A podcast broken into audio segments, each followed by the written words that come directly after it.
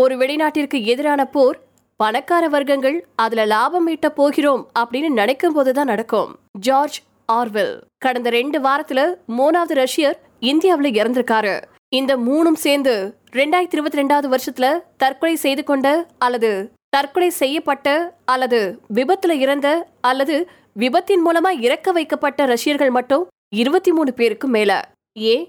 என்ன காரணம்? எதனால? இதெல்லாம் பார்க்கும்போது ஜார்ஜ் ஆர்வெலின் வரிகள் தான் நமக்கு நினைவுக்கு வருது. ஒரு வெளிநாட்டிற்கு எதிரான போர் பணக்கார வர்க்கங்கள் அதுல லாபம் ஈட்ட போறோம் அப்படின்னு நினைக்கும் போதுதான் நடக்கும். இந்த தற்கொலைகளுக்கும் உக்ரைன் யுத்தத்துக்குமே தொடர்பு இருக்கலாம் அப்படின்னு சொல்றாங்க. உலக நடப்புகளை தொடர்ந்து அவதானிச்சுட்டு வந்துட்டு இருக்கக்கூடிய வல்லுநர்கள். இறந்தவங்க யாரு? சாமானிய மக்கள் கிடையாது. ரஷ்ய அதிகார வர்க்கத்தினர். அந்த நாட்டின் பெரும் செல்வத்தை கட்டுப்படுத்தினவங்க. அந்த நாட்டின் எண்ணெய் நிறுவனத்துல பெரிய பொறுப்புல இருந்தவங்க. கொலை கொலையாம் காரணமாம். அலெக்சாண்டர் டியோலக்லோவ் இவர் ரஷ்யாவின் பெரிய எண்ணெய் நிறுவனத்தில் உயர் பொறுப்பில் இருந்தவர். உக்ரைன் போர் தொடங்கின ஓரிரு தினங்களில் பீட்டர்ஸ்பர்க் பக்கத்தில் இருக்கக்கூடிய ஒரு கரேஜில் சடலமாக இருந்தார். இதை தற்கொலைன்னு சொன்னாங்க உள்ளூர் ஊடகங்கள். அடுத்து செர்ஜே பிரெடோசேனியா இவரும் ஒரு பெரிய கேஸ் நிறுவனத்துல துணைத் தலைவர் பொறுப்புல இருந்தவர். இவர் ஸ்பெயின்ல ஒரு விடுதியில தூக்கிலிட்டபடி சடலமா இருந்தாரு. இவருடைய சொத்து மதிப்பு மட்டும் ஏறத்தாழ நானூத்தி நாற்பது மில்லியன் டாலர்கள். இவர் மட்டும் இறக்கல. இவருடைய மனைவியும் மகளும் வெட்டு காயங்களோட அந்த விடுதியில சடலமா கிடந்தாங்க.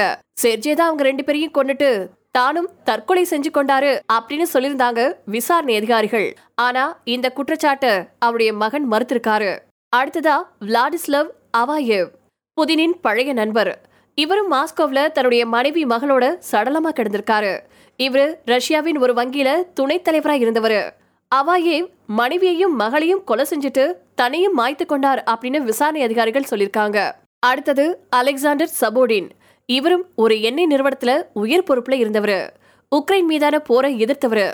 போர்ல இறந்தவங்களுக்காக அஞ்சலி கடிதம் வாசிச்சவரு. இவரும் மாஸ்கோ பக்கத்தில் இருக்கக்கூடிய ஒரு ஹீலர் வீட்டுல சடலமா கிடந்தாரு. நெஞ்சுவலி காரணமா இறந்தாரு அப்படின்னு காரணம் சொல்லப்பட்டிருக்கு.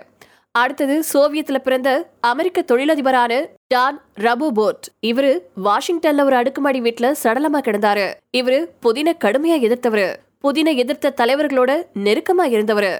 மாஸ்கோ ஸ்பெயின் வாஷிங்டன்னு நீண்ட இந்த பட்டியல் இந்தியாவின் ஒடிசாவில இப்போ வந்து நின்னுட்டு இருக்கு. ஒடிசா தொடர் மரணங்கள். பாவில் ஆண்டவ் ரஷ்ய நாடாளுமன்ற உறுப்பினர். புதின விமர்சிக்கிறவரு. ஒடிசாவில் ஒரு ஹோட்டலின் மூன்றாவது மாடியில இருந்து விழுந்து டிசம்பர் இருபத்தி நாலாம் தேதி இவர் இறந்து போயிருக்காரு. அதுக்கு முன்னாடி விளாடிமர் பைட்னம் டிசம்பர் இருபத்தி ரெண்டாம் தேதி தன்னுடைய ஹோட்டல் அறையில சடலமா கண்டெடுக்கப்பட்டிருக்காரு. இப்போ மில்யாக்கோவ் அப்படிங்கிறவரு ஒரு கப்பல்ல சடலமா ஜனவரி மூணாம் தேதி கண்டெடுக்கப்பட்டிருக்காரு. கொலைகளுக்கு என்ன காரணம்? இது கேன்சரை ஒரே வரியில சொல்லணும்னா புதினிக்கே வெளிச்சம்.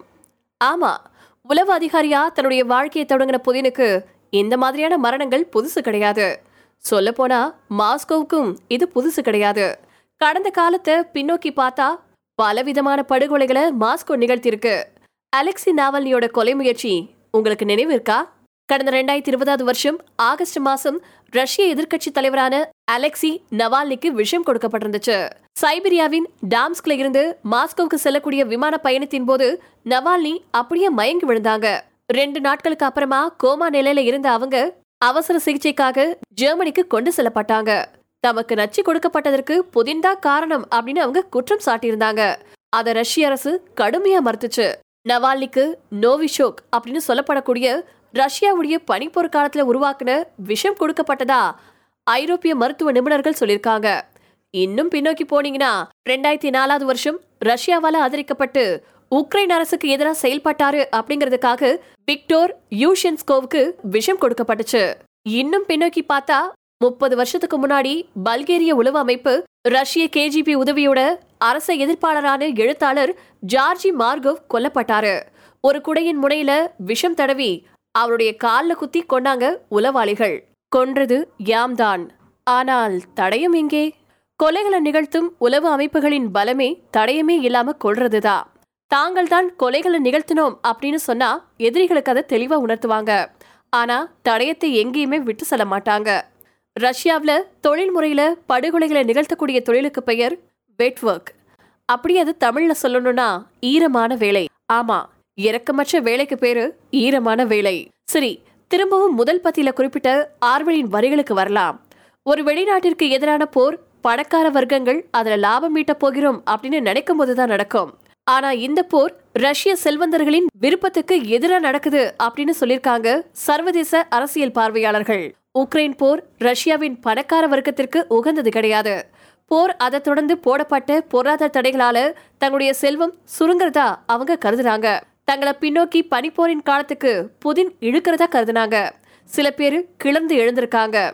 அப்படியே எழுந்தவங்க தற்கொலை செய்யப்பட்டிருக்காங்க. போர் தொடர்ற வரைக்கும் இந்த கொலைகளும் தொடரலாம். ஆர்வலுடைய வரிகளோடையே இந்த பதிவை முடிக்கலாம். இந்த கணத்துல யார் வெற்றி பெறாங்களோ அவங்க எப்பவுமே வெல்ல முடியாதவரை போல தோன்றுவாங்க. George Orwell. ஆனா அது தோற்ற பிழைதான்.